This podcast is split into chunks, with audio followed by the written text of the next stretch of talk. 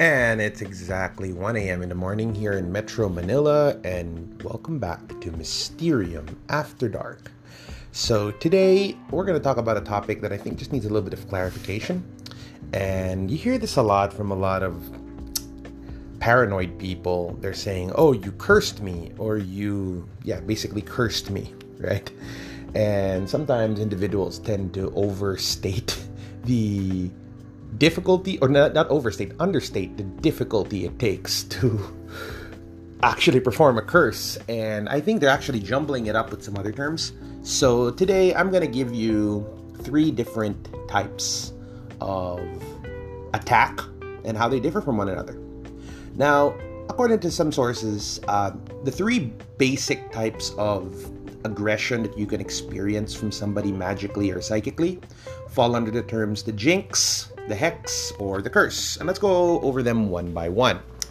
Basically, the jinx is something that is done by a lot of people. It's actually the most common of the three because anytime anybody sends you bad energy, unconsciously or even mentally, if they think you ill or they don't like you, they send you bad juju mentally, that's a jinx, okay? Not to be confused with a curse because a jinx doesn't really involve any kind of magical ritual, candles, anything like that. It's completely thought based most of the time, and usually it's just done to bring, you know, misfortune to whoever the poor victim is. And then in most cases, it's it will it can and will cock block you from things that you want if enough people do it so this is one of the reasons why we tell people in manifestation to keep quiet about your manifestations however jinxes really don't work long but they can affect things if enough people are behind it so example if i went on my social media right now and told everybody oh i'm so thankful tomorrow i'm to get to read the tarot for tony robbins it's pretty sure that the, my detractors, my haters, are actually to want to see that fail, it bomb, or not even happen. Hence, they would probably just mentally send bad juju, and usually that's in the form of um, envy, that's in the form of wishing you ill, or just just basically thinking, you know what, ah, screw that guy. I hope he fails miserably. And quite frankly, it's something that can really happen accidentally. Uh, you can even do it without even thinking about it. Like one way people jinx you is when people are coming from a mindset of, oh, I just want what's best for you, or I didn't want you to get disappointed. This is when people basically involve themselves in your life thinking that they know what's best for you, but they're actually just blocking what you want for yourself. So that's the first of the three forms of aggression. We have the jinx, and most of the time it's just an inconvenience right? Um, there doesn't take much skill, doesn't take any skill to jinx someone. It's just enough people sending you bad thoughts can manifest in bad ways.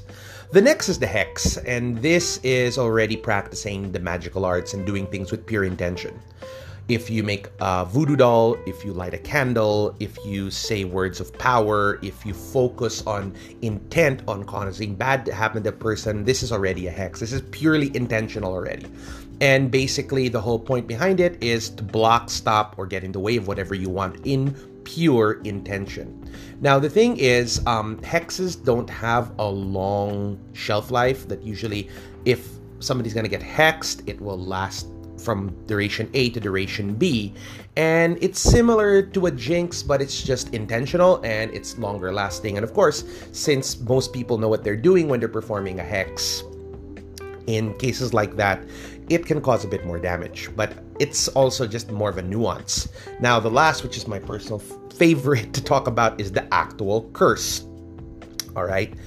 Um, that's why when people say, "Oh God, Robert, you cursed me," I'm like, Jesus, you're such a narcissist. I would not go out of my way and spend the co- the cosmic price just to curse someone because curses are hexes sometimes on steroids all right? They are done basically with pure intention with the right tools right spirits right energies right timing. In other words anybody's trying to curse you really wants to f you up.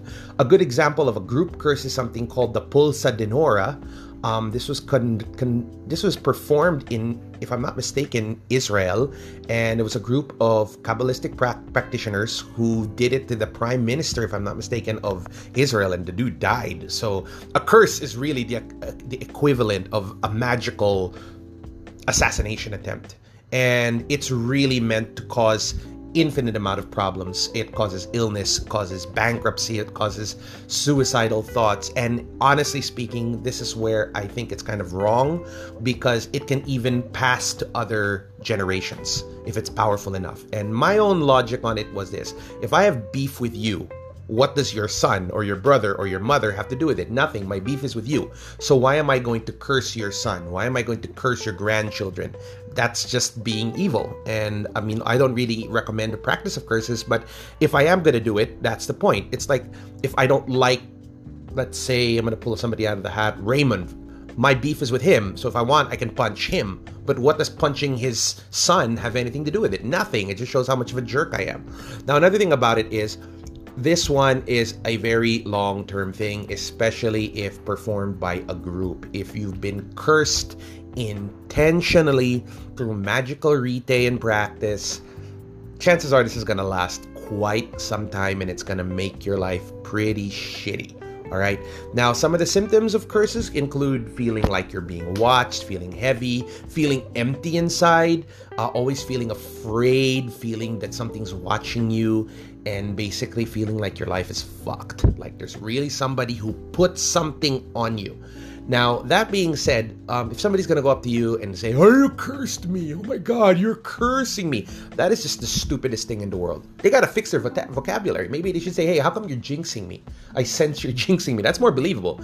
Because, like, from my own point of view, I would only curse someone if they really did a number on me and the people around me, like if you hurt my children and my family or my students, I would consider doing that because I'm very loving and protective for my community. So use the word curse sparingly because, quite frankly, not everybody out in this world is looking to curse you. Now, another form of curse that can happen is if a seasoned practitioner actually summons an entity, usually a demonic one, and binds themselves to it to cause hell for your life.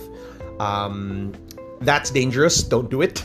But at the end of the day, um, usually now you have a mark placed on you by infernal entities and it'll cause endless trouble. So I just thought I'd share with you these three different terms, and I'm to probably talk more about this topic on my YouTube channel. So please also subscribe to my YouTube channel, Rob Rubin Readings. Like, subscribe, and add the notifications. Peace out, everyone.